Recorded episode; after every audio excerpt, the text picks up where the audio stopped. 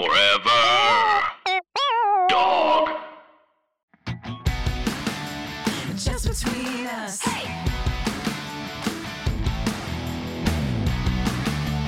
Just between us. Hello, I'm Allison Raskin. I'm a writer, mental health advocate, and I was recently diagnosed with SIBO. Hi, I'm Gabby Dunn. I'm a writer, bicon, bisexual icon. Wink. You'll notice I'm not winking.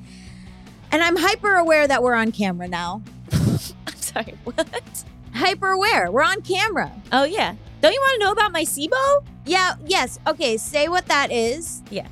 And then and then what does it mean? Okay, so SIBO means small intestine bacteria overgrowth. Pew, pew. Gross.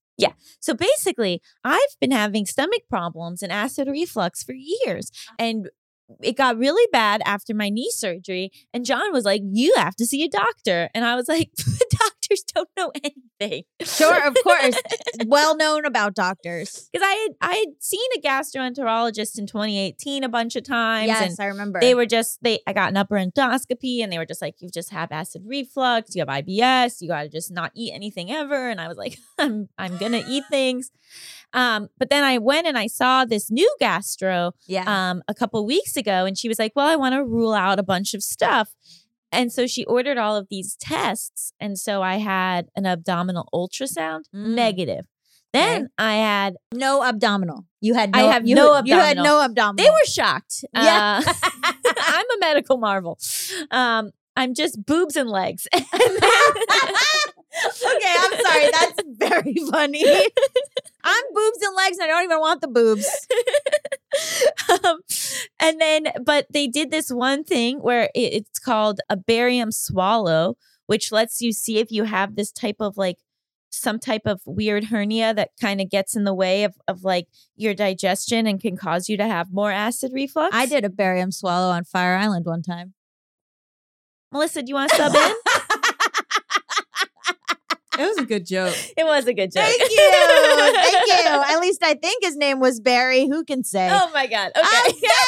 Okay. And so I have a slight hernia, that sliding hernia that can cause my acid reflux. ah. But the biggest news is that I tested positive for SIBO and and that can explain all of these problems that I've been having, like my pains and my gassiness and my and my my my diarrhea and all of my various stuff that I I would have been way too embarrassed to have talked about publicly five sure, years ago. sure, sure. But here we go. And so now I'm going to go on these heavy antibiotics for two weeks, and maybe I'll be a new person. so now what do you do to take care of the SIBO? I take these antibiotics. And how long? I just said for two weeks. And then what happens? Then I said, well, then hopefully I'll be better. I mean, I think I'll probably still have acid reflux because, like, I'm clearly prone to it. But I am curious if getting rid of the SIBO will help alleviate that as well. And I'm going to be just taking Prilosec every day, baby. Okay, so you have just been living with a bacteria that nobody bothered to check for for years? Well, I don't know for sure if it's years, but maybe. Yeah. I've had it for, I probably have had it for quite some time. I've never heard of SIBO. Well, I cannot tell you how thrilling it was to for them to be like, yes, you have this very specific thing that we know how yeah, to treat. you're glowing. Like you I'm came so in here happy. so excited to have a diagnosis, which I, I I think is pretty relatable. Yeah, because I was like, I told Melissa, I was like, yeah, I'm getting this stupid breathing test. I'm doing this annoying thing. Like, I don't want to, it's not, I'm not going to find out anything. But then to like have two of the three tests she ran come up positive, I'm like, I won the jackpot, baby. That is a very relatable thing. People do like want answers. So it's sometimes it's not the best when it's like negative, negative, negative. Totally. Sometimes it's actually like, oh, okay, now I know what I'm dealing with. Now I can actually take the antibiotic. Now I can actually eat the right things. We did it, baby. I'm thrilled. I'm thrilled to be out here. SIBO represent. I rode a SIBO once on a lake. Okay. Anyway, this is this is just between us. No, I'm happy for you. I'm happy for you. I'm happy for you. I am happy for you. No, thank you. I'm thrilled. John and I were celebrating last night. You were celebrating by just eating tomato sauce. Well, no, because actually yesterday I was throwing up quite a bit. Right. And but you that can't have that with acid uh, reflux. That I think I was throwing up because I was having a reaction to the barium swallow. So I threw up four times yesterday. Well, Barry should get tested. Oh my god. A shame that you don't want to have kids because your dad jokes are off the charts. but like they're gay, they're gay dad jokes is the thing. Like I'm like your gay dad who you're like, Dad, it's too much. this is just between us, a variety show filled with heartfelt advice Ridiculous games. and brutal honesty. This week on the show, I'm so excited. We have Phillida Swift, who is a facial difference activist and uh, the founder of uh, Facial Equality International. Who, I mean, I just love her work and I think she's brilliant. And um, I think this is a really necessary topic. And I'm so excited she's on the show. And later, we're going to be talking all about unintentional harm. So, like when you think you're doing the right thing, but maybe you're actually not. Oh, Nelly. That's an expression that's not used enough. It's really not. It's- yeah, I it's very good. I like it. thank you. Because I say oh boy every time. So I feel like I want to shake it up. Yeah. Oh, Nelly. Whoa, Nelly. Nelly. Why do we associate that with horses? Know. You knew I was doing a horse impression, though, right? Absolutely, Oh, great. That was huge for me. Melissa is upset that I spit on the mic, but I'll I'll wipe it off. Um, okay, but first we have got to answer a listener's question, and you know what that means? Hit it! International question, international question, international question. Anonymous, unknown. Wow, deeply mysterious. Very mysterious. Wow. Okay. okay. Actually, I know the person's name, but they asked to they asked to keep it anonymous. don't tell me. I won't tell you because you got a loose trap. there's a code of silence. Okay. Listen, there's a code of silence between the writers in to the JBU email and Allison Raskin, and I'm not a part of it. don't tell me anything. I don't want to know. Deal. Okay, Anonymous says, Hi, Allison and Gabby. How do I accept that my brother doesn't want me in his life? I, 25 female, was close to my brother, 28 male, growing up. We watched anime together, listened to music together, etc. He had a huge influence on me and helped shape me as a person. We started drifting apart after he graduated from college. He went to NYU for college, and now he's the only member of our family on the East Coast. He's also a horrible texter and caller. We only text when I initiate, and he only responds to texts when I need advice on personal finance. When I send him messages about other things, like a funny meme, he leaves me on read. He never wants to go on family vacations, but goes on family vacations with his wife's family. He has no kids. I told him before that I wish we were closer, and he says it's hard because of the distance. I understand his wife is the top priority person in his life, but I wish we could still have some semblance of a friendship. In the fall, I'm going to work from NY for a month. My brother helped me look for an Airbnb, which I really appreciated. However, when I asked if he could help me bring my luggage up to the top floor of the Airbnb walk up, he said that he won't, even when I explained that he was the physically strongest person slash friend I knew in New York that could help. It just seems like every time I ask him something that would inconvenience him or disrupt his life, he says no. For example, I asked if I could go with his friend group to a concert in New York. He left that message on read, and I'm 99% sure it's because he doesn't want to disrupt his comfort zone slash social life. How do I accept my brother just doesn't want me in his life except for the bare minimum? I've been through friendship breakups, but this feels worse since I can't cut him out completely and move on. I feel like I have a complex. I am always looking for his approval. I don't want this though. It's heartbreaking and exhausting, and I'm constantly disappointed. I know why you picked this. No, you don't. Yes, I do. Why? Because you had this with Jocelyn. Okay, I didn't have this exact thing with Jocelyn, but I will say that I have a relationship with my sister where, like, if she wanted to, I would talk to her every single day. Oh. and like I would love to hang out with her all the time. Um, and she's a little too um busy for that. Yeah, so I mean she uh, she has kids and it's a very different lifestyle and you know we're, we have a time difference and she goes to bed early and there's like a lot at play but i have had to come to terms with the fact that like and th- and jocelyn is nowhere near the level of what this is about Yeah. like jocelyn shows up for me i dedicated my last book to her like she you know but i would say like i have that younger sibling complex of like constantly wanting her attention and wanting her to want to hang out with me all the time Oh, oh. and and so something that I've had to come to terms with is like and th- again, this is different. So I'll just talk about my situation is like learning how to just like be okay with that and learning that like when I was feeling upset about it and at times angry about it, that like kind of what she mentioned of like it wasn't, it doesn't serve me to feel that way. Mm-hmm. And so I've sort of had more of a shift of like, okay, like this is what our relationship is. Like I still can get something out of it. The relationship I have with her doesn't need to look like the relationship I see between other people and their siblings. Mm-hmm. And that doesn't mean it doesn't have value. But also like learning what works for her more, you know? So like if I call her a lot of times, she's too busy to talk on the phone. But I've noticed that like if I text her, I tend to get a better response. Um, and so like I I text her now more than I used to. Mm-hmm. Um, and that's like a way for us to stay in touch. But it Yeah. is really hard. It's hard when like you want a level of closeness that the other person either doesn't have the capacity to provide for whatever reason or maybe doesn't have the interest to provide and like like what do you do with those feelings because it is yucky I'm wondering too about the brother putting up all of these boundaries because, okay, two things. One, I think that people in my family could describe me as the brother in the sense that I, you know, it's hard. Like I did a, a I'm not going to say the brand because I don't know if th- they want to pay us anything, but I did like a storytelling thing for my parents. And one of the questions was, what do you like about each of your kids?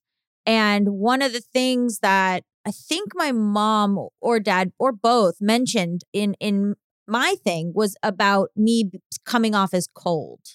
as something they like about you It was like even though Gabrielle is cold, something like and I'm sure they didn't mean it, but like there is this prevailing idea in my family that because I'm not part of the like circle of obsession that everyone has with each other for my own benefit health, like for my own like pulling away and being a little bit more independent, I'm not as available. So I'm something's wrong with me. Like I'm not I don't call enough. I don't, you know, I don't talk to them as much as my sister does. I don't, you know, engage as much. I don't know. I don't know what it is.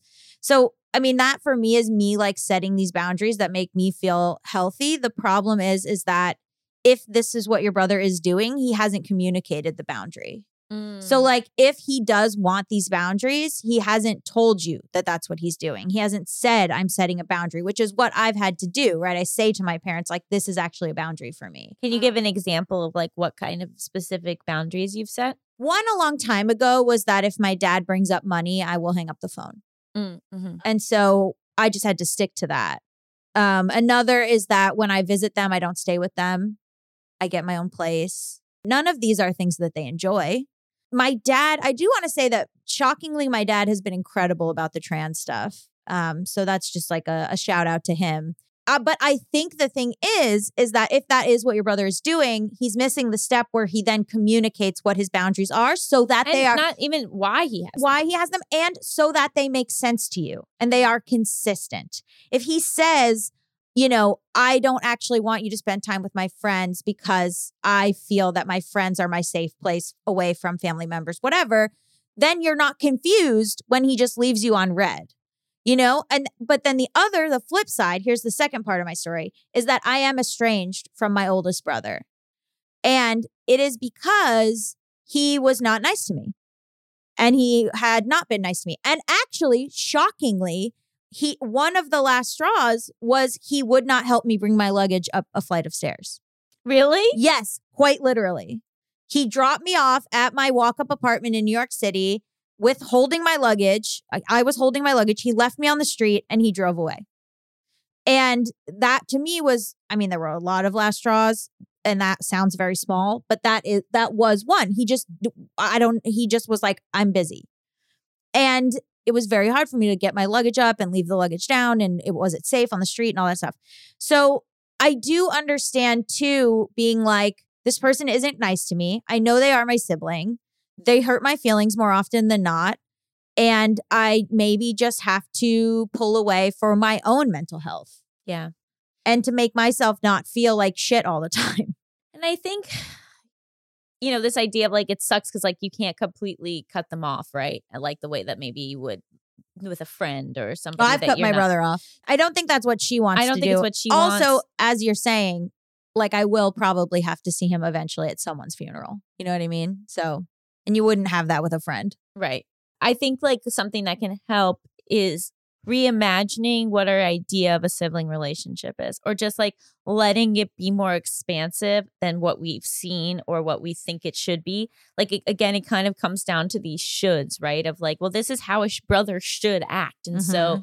then it be- causes us so much distress because it's not lining up with what our idea of how they should act is Yes. but like by allowing yourself to be like people act in so many different ways there are so many different types of sibling relationships also sibling relationships change I was gonna say. you know like he's 28 who knows like he could turn 40 and suddenly realize that he suddenly values family more than he's ever valued it before you know like people Yeah. go through like if he has children maybe that will make him like want to reconnect with his family like i think that that just like allowing yourself to say like yes this feels icky and i wish this was different but also there are probably a lot of sibling relationships that look like this.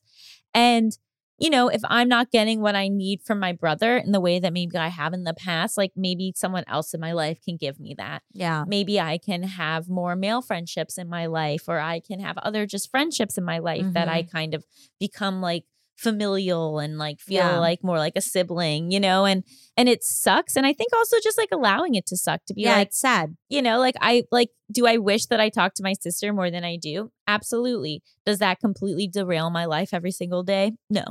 Yeah. do you know what I mean? Yeah. That like you are allowed to feel icky, you're allowed to feel upset but you also that that that sometimes you just have to sit with those feelings and it Yeah. doesn't mean that you need to like cut him off completely it doesn't mean you need to have Yeah. a huge blow up fight with him it can just be something that Let it be what it is for now. a little bit yeah It's sad because it's interesting for me. Like I have a lot of when I was younger, I really liked my brother that I'm estranged from, and I had a lot of good memories with him. And me and my sister, who I'm very close to now, uh, hated each other. uh, Mhm. physical fighting, just like bad, bad, bad.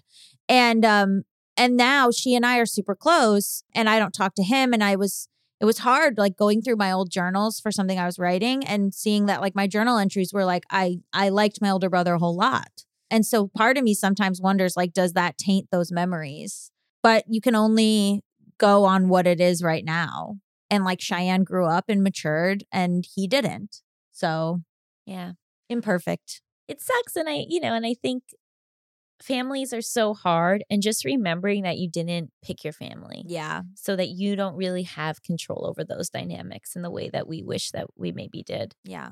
But I think Abby's right. I think also a lot of the responsibility is on him for not sharing why he has these boundaries. And so, of course, you're going to be confused. Of course, you're going to be upset and hurt. Mm-hmm. And I think maybe there's an opportunity to ask him for more of an explanation of like, hey, why do you not come on our family vacations, but you go on vacations with your wife's family? and not accuse, Just be like, I'm just curious. I'm curious, right? Yeah. And maybe he'll say something that makes sense, and maybe he won't. But at least you you tried.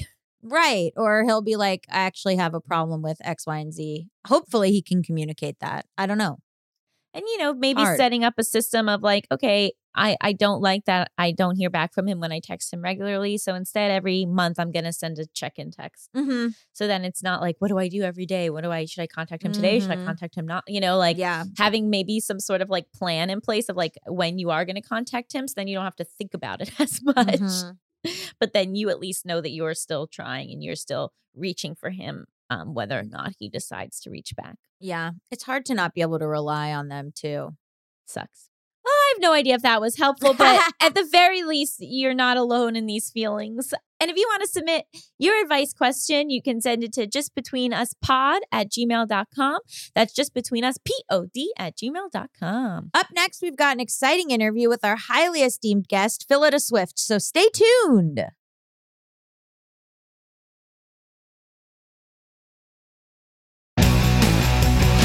Between us. Welcome back to Just Between Us. It's time for the juiciest, most scandalous, controversial segment known to all of podcasting. Tough questions. This week on the show, our guest is Phillida Swift. Phillida is an appearance activist and the CEO of Face Equality International, an NGO campaigning to end the discrimination and indignity experienced by the global facial difference community. After sustaining facial scars in a car accident in 2016, she set out to reshape the negative narratives that dictate the public perception of scars and disfigurements. And you can see all of that on her TEDx, which is incredible. Hello. Hi, thank you for having me.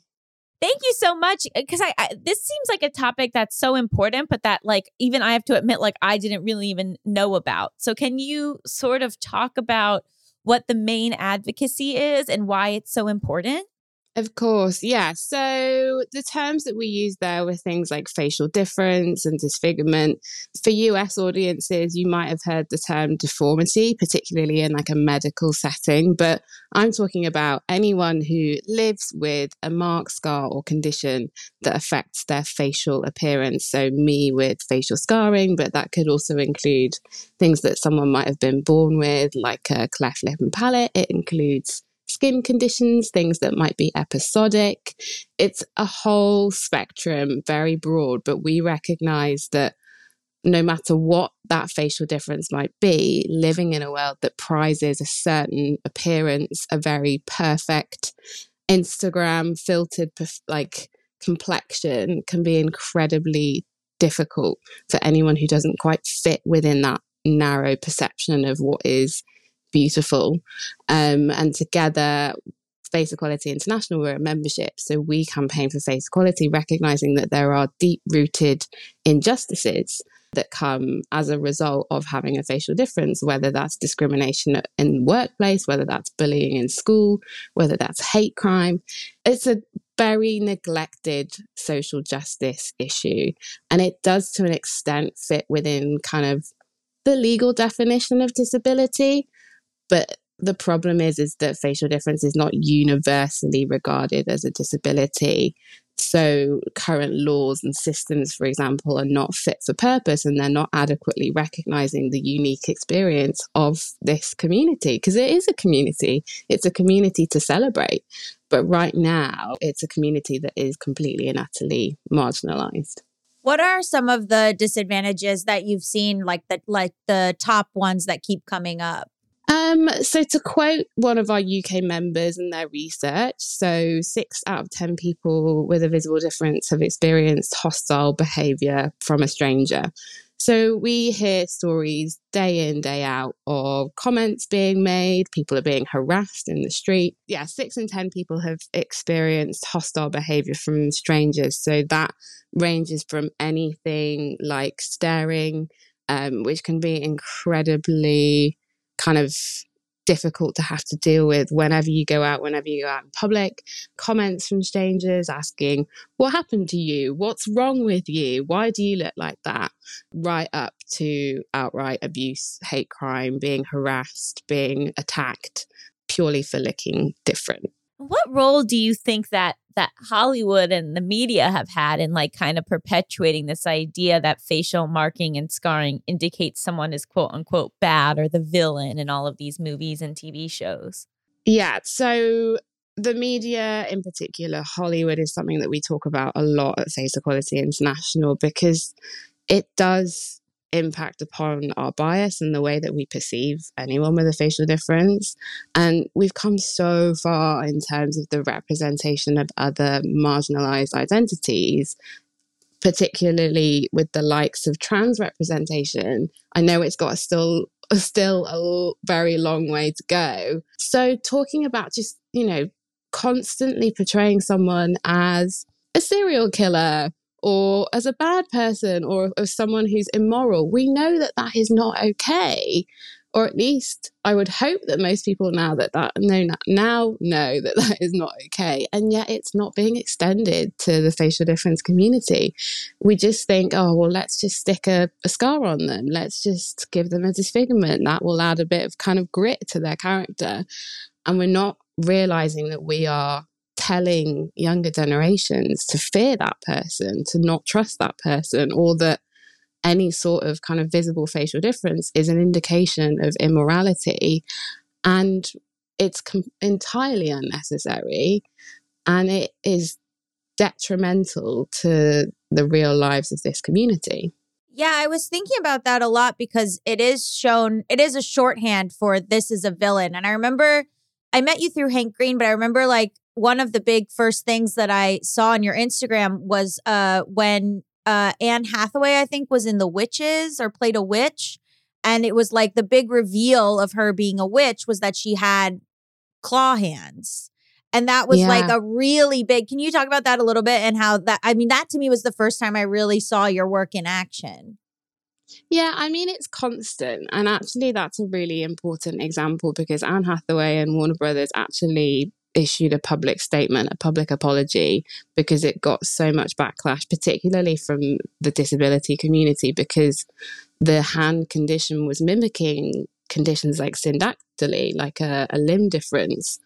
What was less recognized was also the fact that she had alopecia and she had scars around her mouth.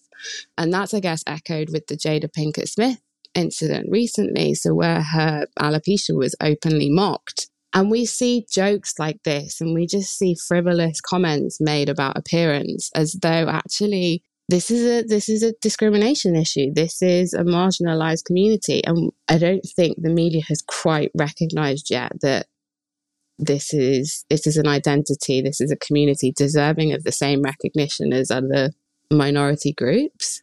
Um, so Hollywood, Hollywood could be such a kind of forward-thinking space to truly represent the like holistic real life experience where you know i'm not a baddie. I i'm not a like immoral character but if you saw me in a film you'd probably instantly think that the cue that the facial scar on my face is saying is oh well she's a victim. She's a vulnerable person. Don't trust her. She must be sad. She must have a really awful life. And yet it's absolutely untrue. And the backlash that we often see on twitter like we get the political correctness gone mad police coming at us all the time saying oh this is just the snowflake generation. This is just the woke agenda. But it's not oh, it's not enough to say that people can make the distinction between real life and fantasy because this is the media. This is what shapes the way that we think. And you know we talk about implicit bias all of the time and the way that it influences the way that we perceive other human beings so it's not enough to say that the average person isn't going to be influenced by constantly been, being bombarded by really negative narratives about this community that is already subject to such injustice. So, why are we permitting it by kind of further reinforcing that harmful narrative, which lasts for generations? That's what I find so deeply painful about it all is that I don't want my nieces and my nephews and you know my future children to suddenly be scared of me because I've had that. I've had I've been into schools before where kids have said to me, I don't like your face, I'm scared of it. And that's because they've seen crap like The Lion King and they've seen my face on characters that they're being told not to like. I was going to say kids are a fantastic example because when you're talking about, you know, narrative bias, like, of course, you know, parents get uh, mortified because their kid will just come up and be like, What's wrong with you? Why do you look like that? What, and that's a perfect example of what you're saying. What do the parents, what can the parents say, or what do you say if, if you feel that you should say something like, you know, to a kid like that? See, this is really, really hard. And what I would say always is that this is deeply, deeply personal. You can't make any assumption other than the fact that that person just wants to be treated like the average human being. Some people do want to engage into a conversation, and particularly with a child, they're so inquisitive, they're so curious, they just want to know that you're okay, particularly with me. You know, sometimes kids just want to know that I'm not in pain, and it, all that's all it takes is me to say, "Oh, it's just a scar. Like I'm fine now. I was in a in a little accident. All good. Doesn't hurt." And I think sometimes there's so much awkwardness around saying or doing the wrong thing, and that's actually what the inspiration behind the film Wonder was. I don't know whether you've seen it, but it was big Hollywood again movie, and the book was actually inspired by an incident where there was a child with a craniofacial condition and I think they were getting ice cream or something. Basically, the, the kid was saying, you know, Mummy, Daddy, what's wrong with that child? And they dragged their child away. And it's such a shame that that happened, but I totally understand why you would want to do that as a parent because you don't want to make that person feel bad. But what that did was completely stigmatize the issue. It left out any opportunity to kind of build a human connection that is so vital and that kind of parent felt so bad that she then went and wrote the book Wonder. So it's a real tricky area and something that we really try and kind of debunk and reduce the shame around is we've got a parents guide on our website for exactly these sorts of situations. So what do you do? What do you say? Just smile, just enter into a conversation. And we realized that we are human. We do have that fight or flight instinct when we are in these situations. And ultimately, people just want to get it right, but it can be incredibly difficult to do that. So we just want to remove the shame around getting it right and just hopefully set the intention that we really hope that people have that human decency. Yeah, to, totally. um, yeah. I'd love to hear a bit about your experience because, you know, this wasn't something that you were born with. And so you have the the experience of of not having facial scarring and now you live with facial scarring. And so what has you noticed about how people perceive you differently, how you move through the world differently? Like what kind of changed for you internally after your accident? Yeah, I think me in my position as well, I think it, I used to kind of struggle to, I kind of had a bit of imposter syndrome to say, oh, well, how am I ever going to know what it was like to be born with a condition? And then one of my colleagues was saying, well, actually, it's a good thing because you can see it from both sides. And if you're advocating to the public and trying to help the masses understand and to kind of respect this community, then actually it's a good thing. So for me, it was at first, it was awful. Like I had a complete identity crisis because I no longer look like myself. And I do think that it's very gendered. I do think that, particularly with something like scars. So, one of my nurses, when I was kind of initially in hospital, for example, bless her, she was trying to make me feel better. And she was saying, Oh, well, my nephew, he he's got a big scar on his face and he's now a model and he's so handsome and all of that sort of kind of trying to make me feel better. But my instant thought was, well, yeah, he's a bloke, he's a guy. It's very different as a female to be associated with something that is never seen as kind of pretty. It's always ugly, it's always villainous. It's very, very different. Time moves on, and I realize it's not easy, no matter what gender you are. Um, and it's a very, very deeply, deeply unique experience. And I, I do think that there is power in coming together to recognize it doesn't matter what type of condition it is, but any appearance affecting kind of facial difference, there is great unity and strength there. Yeah, I was going to ask about the the differences in the community and the ways that if I'm so interested in like insular communities and like the the ways in which it works together and how how the sort of people that were born looking a certain way work together with the people who because yeah, we say this about disability a lot and I know you're saying that facial difference is is kind of different than disability in some ways but disability is one of the only communities that you can join at any time.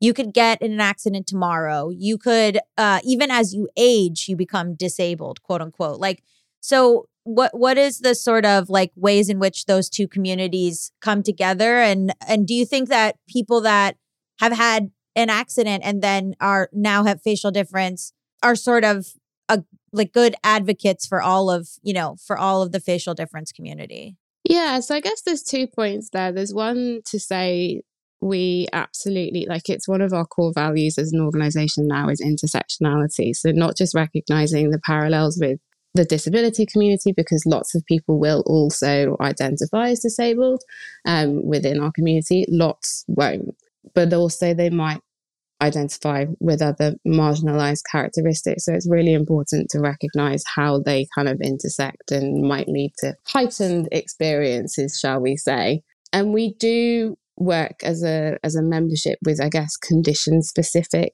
organizations where there is of course great kind of understanding that comes from meeting someone who looks exactly like you or has the same condition as you because And this is as much as we bash social media, it is an incredible tool because there are such rare conditions out there where someone might never have met someone who has that same kind of appearance or condition, and it does bring people together. So we definitely recognize the importance of, yeah, identifying those parallels and those parallel communities where there is a shared experience that we can we can draw upon and bring people together it can be quite divisive at times I was going to say, is there resentment from people who were born with conditions towards people who were late, you know, later had accidents or or had something happen?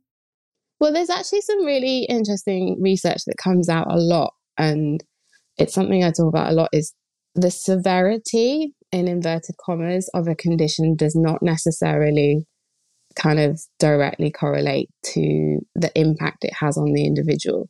So, for Oh. instance, often it actually comes out of research that people that are born with conditions that might be seen as more severe in terms of their kind of visual impact. So, to the eye, they might look more kind of severe, but actually, that individual might be far better adjusted and have far better kind of resilience than someone who acquires a very small kind of facial difference or someone who goes through something like, you know, facial palsy, what Justin Bieber is going through currently. And they might find that incredibly difficult. And actually, there's not always a direct kind of correlation between severity and emotional impact. So that's again I, something that we try and really pull out as a positive thing to say there shouldn't be a hierarchy of facial Right. difference.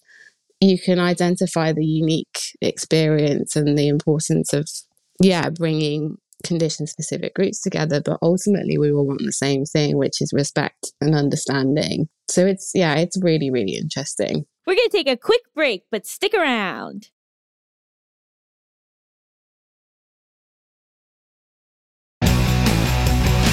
Between us.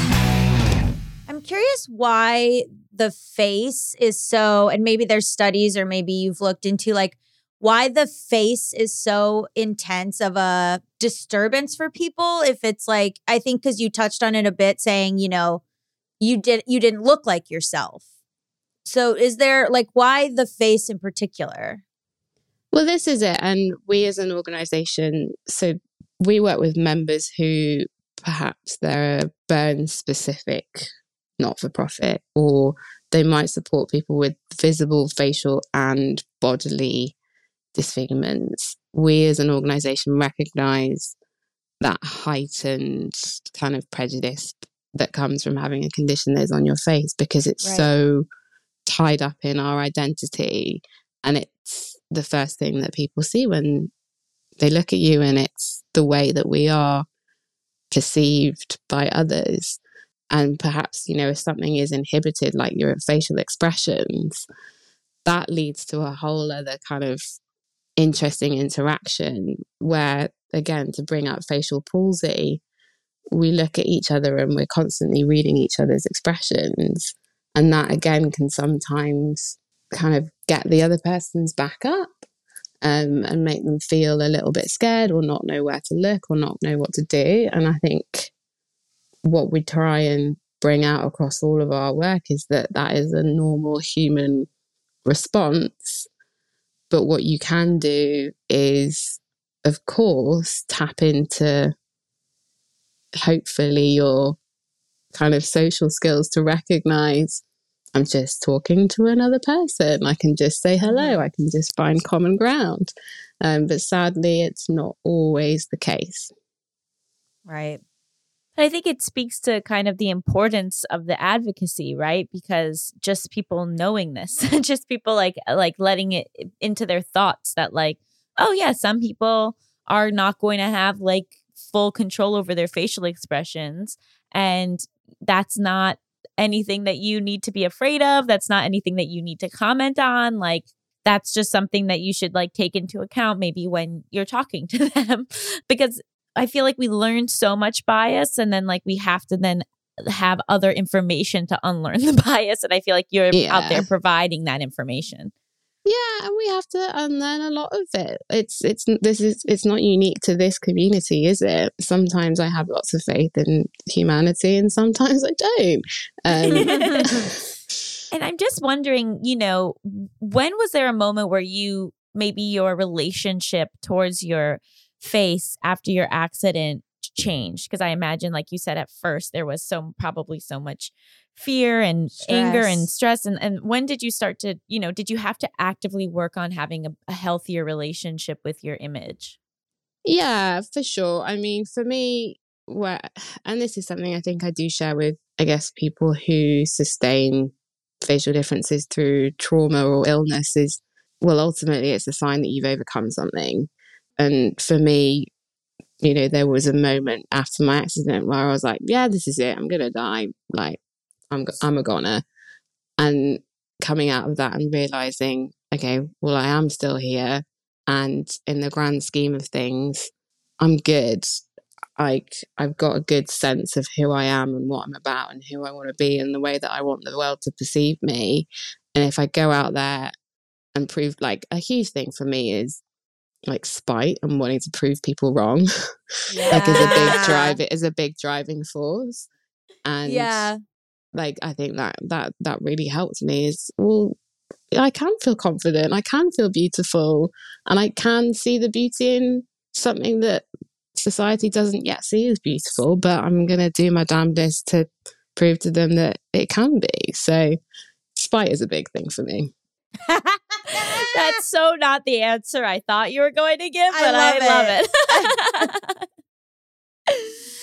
well, I can't thank you enough. And, and the way I would like to thank you is by um, forcing you to play a, a game show. amazing Hypotheticals is a game show where you and Gaby are my contestants. I'm going to give you a series of hypothetical situations. You can ask any clarifying questions you might have. And then you tell me what you would do in that situation. Um, and then I, I pick a winner. Sometimes I don't pick a winner. Sometimes it's really just an opportunity for us to discover more about ourselves.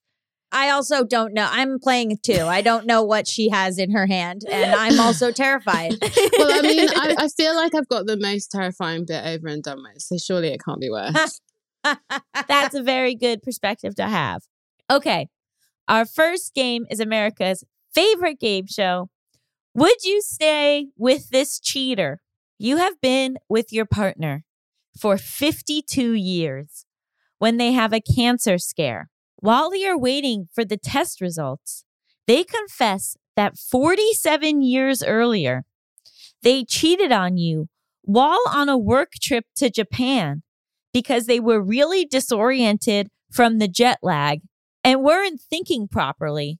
But they haven't cheated on you since then and feel really bad about it every single day. Also, they cheated on you with your best friend who is also their colleague. Would you stay with this cheater? 47 years ago? Yes, for and you've been together this for is 52. like the game that I play with my friends on a regular basis. Like we we we go through these scenarios a lot. It's a long time ago though. Yes, it is. 47 years, but it was your best friend. Are they my best friend now?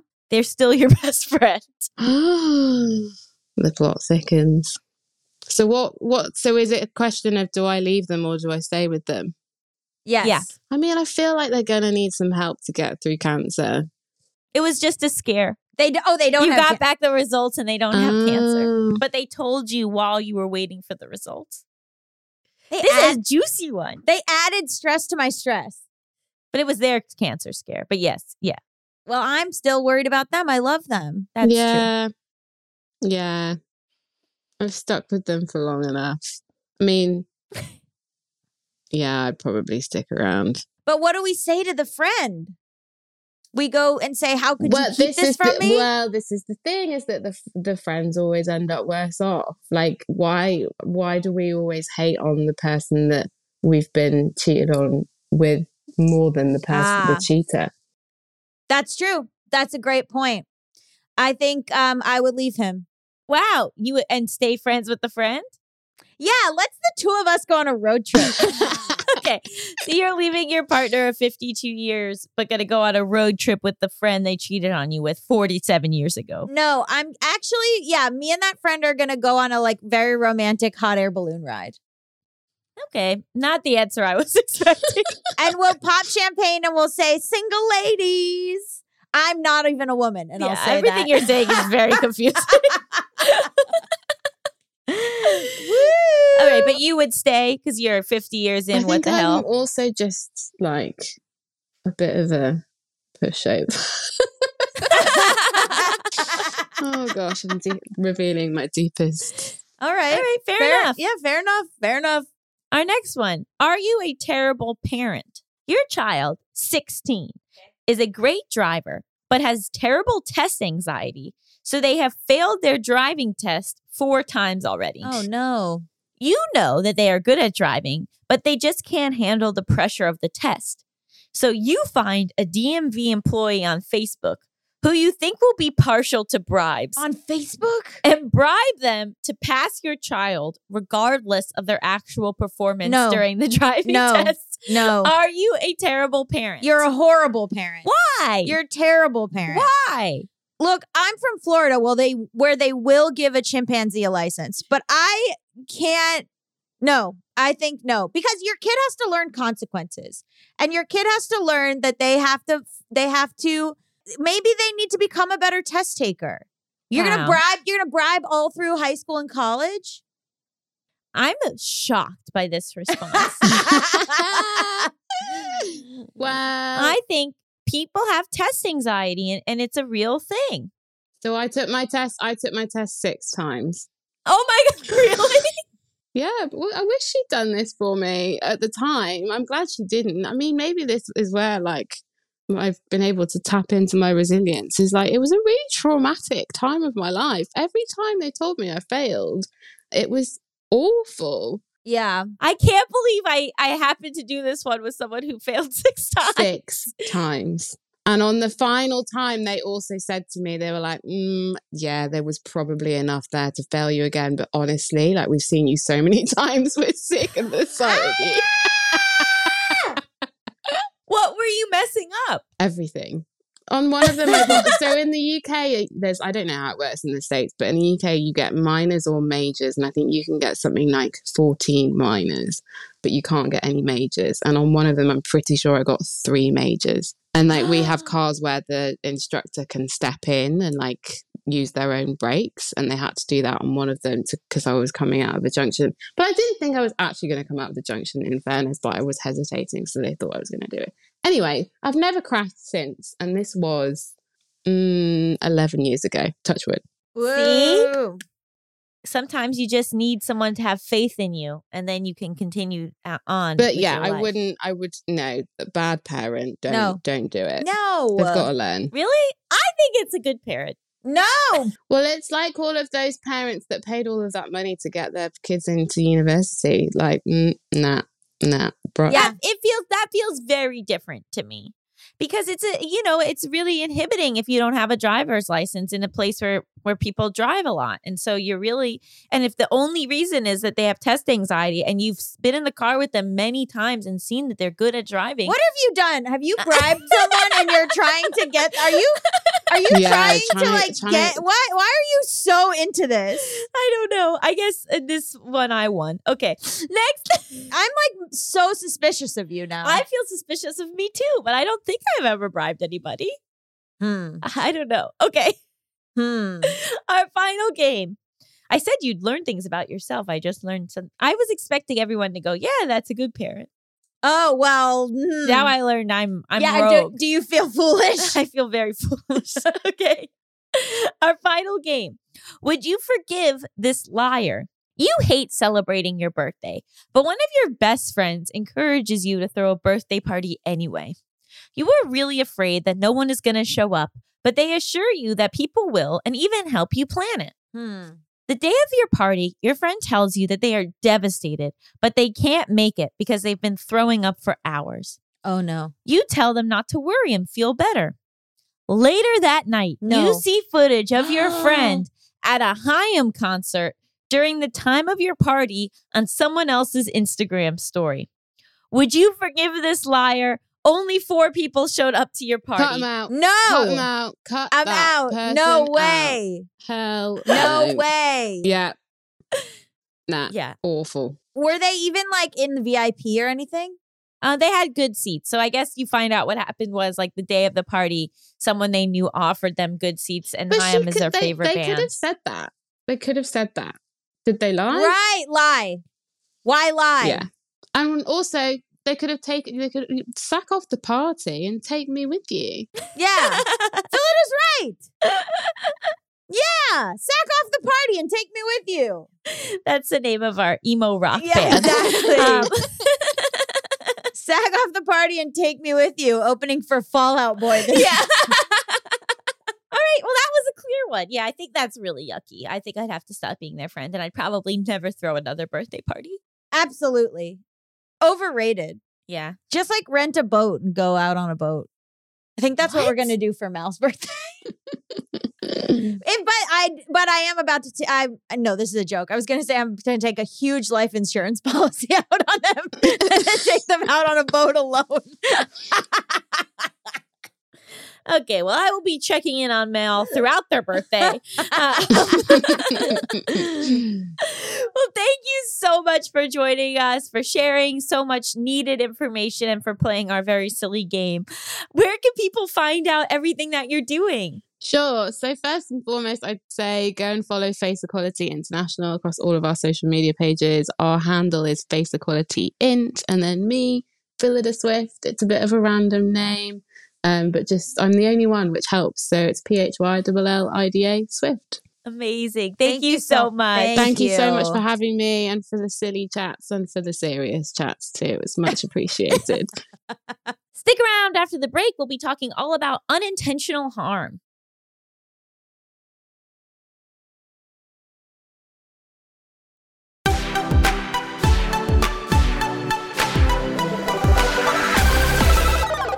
Welcome Just Between Us. It's time for topics. X, X, X, X, X. Baby. Baby. Oh, Oh, very yeah. measured baby from Melissa today. Normal. Hmm. Hmm. okay, why am I scared?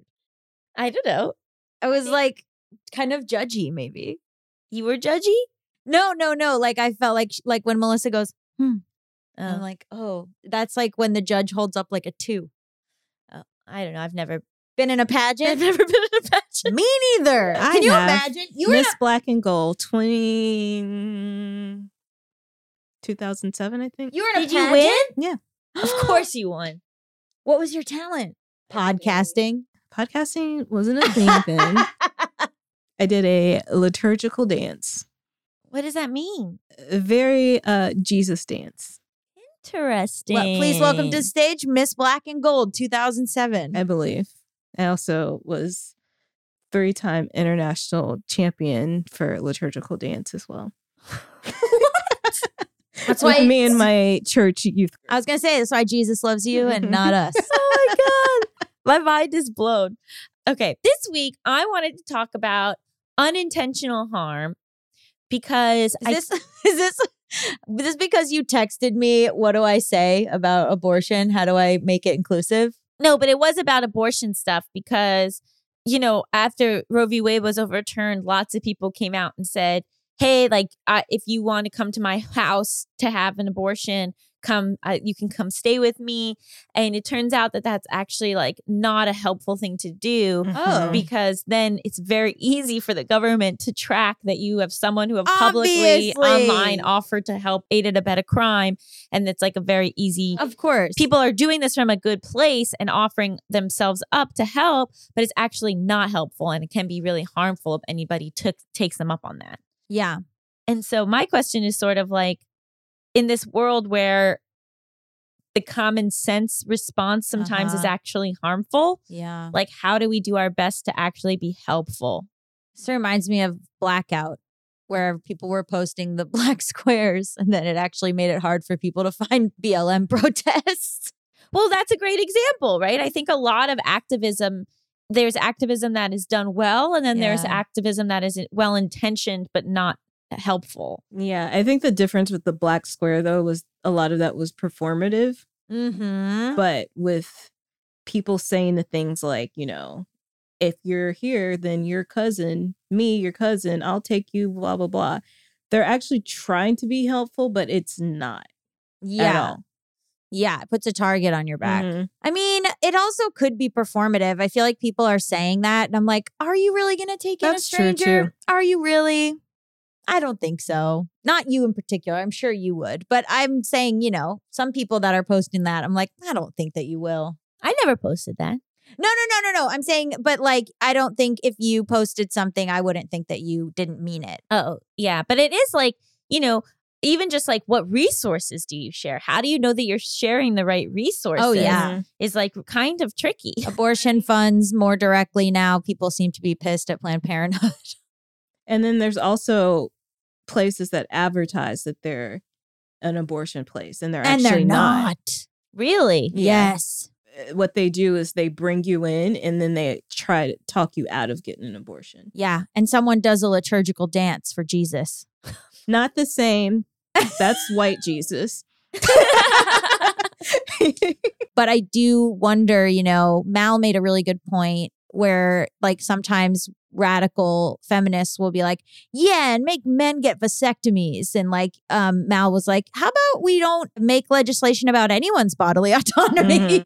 I've seen a lot of that too. yeah. Yeah. So right, like that's like another perfect example Yeah. of like misguided opinions and Yeah. like not like propaganda, but like, you know, like yeah. and I also think there's also been issues with people sort of co-opting BLM Yeah. stuff Mhm. and and like that not being helpful for white Mhm. people to do. And so like I, I'm genuinely asking, like, how do you know that you're that what you're doing is helpful and not harmful? Like, what do you do you, do you just do a lot of research? Like, how Yeah. do you you have to be like just so extra thoughtful before you do the post, before you spread this information? I think anyone, if you're talking about anything, you should be informed about what you're talking about. And, you know, sometimes it might, you might feel passionate for it to come from your heart, but like it needs to come from your heart and your head because you you will end up s- spreading false information.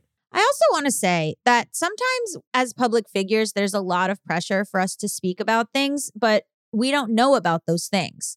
So it'll be like everyone's posting about a certain topic that's hot that day or that week. And then people will say to me, Why aren't you posting about this? And it's like, Well, I don't know about Mhm. it. I can't just repost the thing that everyone's posting mindlessly. I can't just like post something and be like, this is someone else's opinion. Like, it's more harmful for me to actually post about something and not know anything about it. And sometimes, like Melissa said, it's performative where they're like, I just don't want to get yelled at. So here's the thing. But like, for example, eh, like UK, Ukraine and Russia, I don't know anything about that. Right. So like I assume things, but I don't know anything about it. So for me to like go on social media and act like I know is harmful when there's other people that know way more than me. So like go to those experts. Don't don't ask a podcaster. Don't ask like a fucking influencer. like I don't I'm not an international politics expert. Like go to those people. Yeah, and I think something I do is I, I like follow certain people on Twitter who I really respect. And so Mhm. then I'm like always looking to them for their point of view on Yes. something. But that's tricky, right? Because sometimes they make mistakes too. I you know. I mean, there's like, I trust for voting in Los Angeles, I trust Knock LA exclusively and my friend Brittani Nichols, who knows everything. And so, like, that I can sort of relax a little if I feel that Knock supports it. But it is like just through friends of mine who work there that I even know about them. Or like just being in touch with, you know, people on the ground or friends of mine who who actually do the work being like hey is this is this correct is this is this what you're if what you're posting is like if i see a post from someone i am friends with and absolutely know then i'm i'm like okay this is probably accurate versus like just someone who made something that's going viral does that make sense Yeah, but I also think it's like taking that information from someone you trust and then doing your own research. Yeah, from that. absolutely absolutely doing your own research yeah And I think the next step is okay, let's say you post something like, hey, if you need an abortion, come to my house. And then you have abortion activists say, hey, this is actually a harmful thing to do. Being able to say, oh, okay. And just taking it down Yeah. instead of feeling the need to like double down on it or feel like that's a personal attack. Like I talk all the time about the fact that like I expect myself to be wrong. yeah So then when I'm wrong, it doesn't completely shatter my sense of self or the world. I'm like, oh yeah, I knew that was going to happen. This must be one of those times. So let me just like respond appropriately. Even though like your defenses want to go up and you want to say, well, why could this possibly be bad? I'm just saying I'm helping people. But here's the problem is that sometimes half the people say this is good and half the people Right. say this is bad and it's pretty equal. So then what? And I think it's going back to like those what's the party line of those organizations and activists that Yeah. you trust and are you aligned with them? Yeah, it's hard cuz sometimes I I really I really don't know. Like I really do not know. And so, you know, I'll see some people I respect saying one thing and I'll see some people I respect saying another thing and I'm so confused. And then I'll come up with my own opinion, but then I am like, do I even want to post this cuz I'm like maybe I'm not in like uh, maybe I'm don't I you just start questioning yourself. And I think people provide really good reasons as to why, you know, things are are wrong, but also I lean on the side of being paranoid. So like I wouldn't post something like that because I'm so paranoid that the government is gathering information on us. Not that it matters because I think they have everything on me due to my participation in BuzzFeed video, but uh everything but you know what I mean? Like it's like how far does the conspiracy go and how much do we have to protect ourselves and how much is actually happening? Like are they watching? Are they going to come to your house and and get your friend who's getting an abortion? Like we act like maybe not, but like maybe yeah. Yeah. and also recognizing like your own circumstance, right? So, like for me, as a white woman in California, it is a lot safer for me to share this kind of information online than for marginalized people in the South to do that. Yeah, but I will say one friend of mine whose sister is an abortion doctor was talking about how if you are in a place that you even that you deem safe, there are people that still don't have access or that still will not be able to drive or travel. So like he was saying, "Oh, there's nothing for me to do in Los Angeles." And she was like, "No, there is. Like if if you want to send money to places locally or you want to like check out like helping abortion clinics in Riverside or in like the rural areas of California, like do that locally to you more so than just being like, I don't know, I guess I'll send money to Alabama. Oh yeah, I just meant like in terms of Safety. safety for Yeah, me to yeah, post yeah. that. Like it's a lot more unsafe for other people to post about it, I think. Yeah, definitely. It's still a risk. It's always going to be a risk in this new fascist country we're living in, but different levels of it. Yeah, I don't know. It's hard, but I think it's just like also it's like allowing for the learning process that like, Mhm. you know, some things that we think maybe are right aren't right and like being able to adapt and and change our thoughts with that information. Yeah. And to know people's intentions, I guess. Like if somebody's going super hard at women's rights or women's reproductive systems, and this is maybe not correct, but I'm like, I don't know, let them have it. Like, you know, like I'm like, unless they're not being like eh, really turfy on purpose or they're like being trans exclusionary on purpose, like I'm sort of like, I understand viewing this as a women's issue, even though I know that it is not a women's issue. But I just like yelling at a 50 year old woman who's like, this is a women's issue is like, I don't think gonna help anyone. Well, I think it's hard to like reckon with the idea that like your intentions can be good, but your output can be bad. right. That's the thing. Like it, it's like a cogn, it's like cognitively difficult to be like, but I was trying to do the right thing, and then to be told that it's not is like so jarring. Yeah. Yeah. And that's why I think like if you do approach someone who has well intentioned harm, approach them with the knowledge that they are being well intentioned. Right. And that's, I think, something that's often missing online. Yeah. It's Oh, often yeah. missing that, like, this was a good intention. It hit the mark, but they had good intentions. We sort of like react to everything that's often the same way, which I think is harmful. Yeah. I do that in real life too. No, I'm just being truthful. Like I I don't some, like people will like say things. I'm like, why the fuck are you doing this? Like because I'm think because I'm like it, I'm like it doesn't feel right in my gut, and so I expect them to have the same feeling without actually like thinking about like they are trying to be. They Mm. have good intentions, but so that's something I'm working on. No, it's fine. Also, if you're like tired of good intentions, you know, the Yeah. road they they say the road to hell is paved with them. So that's true. Well, also, wait, what's the history? Is it like one time and then you say, hey, actually, that's harmful, Yeah. and then they adjust, or do they just keep doing yeah, harmful things over and over Yeah. again? But, you know, Yeah. the context matters. people keep posting like about period tracker things and everyone's like stop like stop saying that these are safe and they're they're not safe and people keep saying but this one is and it's like no they all at the end of the day are a business that are going to sell your information at some point I have a period tracker. Oh man, they got me again, gal. I try to be I don't try hard enough. Here's the thing, I believe in all the conspiracies and then I just continue living my life. but it's not really a conspiracy if it's been proven That's what I'm saying. Okay. What do we rate this episode? I rate it 11 out of 12 learning about advocacy that I didn't previously know about. Ooh. good one I'll rate it 52 out of 47 sibling relationships. Hmm. i'll rate it 40 out of 20 whoa nellies Whoa, Nelly. Thank you to Phyllida Swift for being our guest. Just Between Us is a Forever Dog production hosted by me, Allison Raskin. And me, Gaby Dunn. Produced by Melissa Diamond Monts. Edited by Coco Lorenz. Executive produced by Brett Boehm, Joe Cilio, Alex Ramsey, and Tracy Soren. Brendan Burns composed our killer theme music. To listen to this podcast ad-free, sign up for Forever Dog Plus at foreverdogpodcast.com slash plus. And check out video clips of our podcast on YouTube at youtube.com slash foreverdogteam or on our channel, youtube.com slash justbetweenusshow.